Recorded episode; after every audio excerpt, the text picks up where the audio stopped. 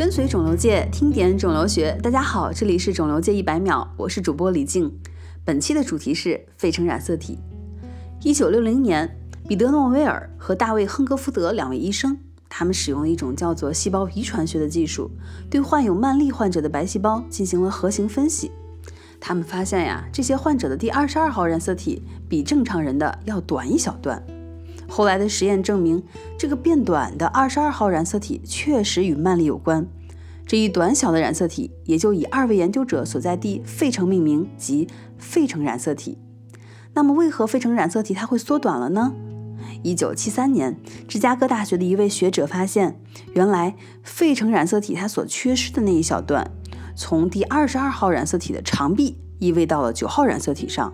从而首次证明了异位融合是肿瘤发生发展的原因之一。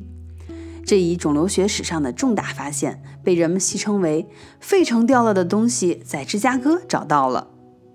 一九八五年，科学家通过进一步的研究发现，费城染色体它所形成时，原来九号和二十二号染色体的断裂点上各含有一个基因，分别是九号染色体上的 ABL 基因和第二十二号染色体上的 BCR 基因。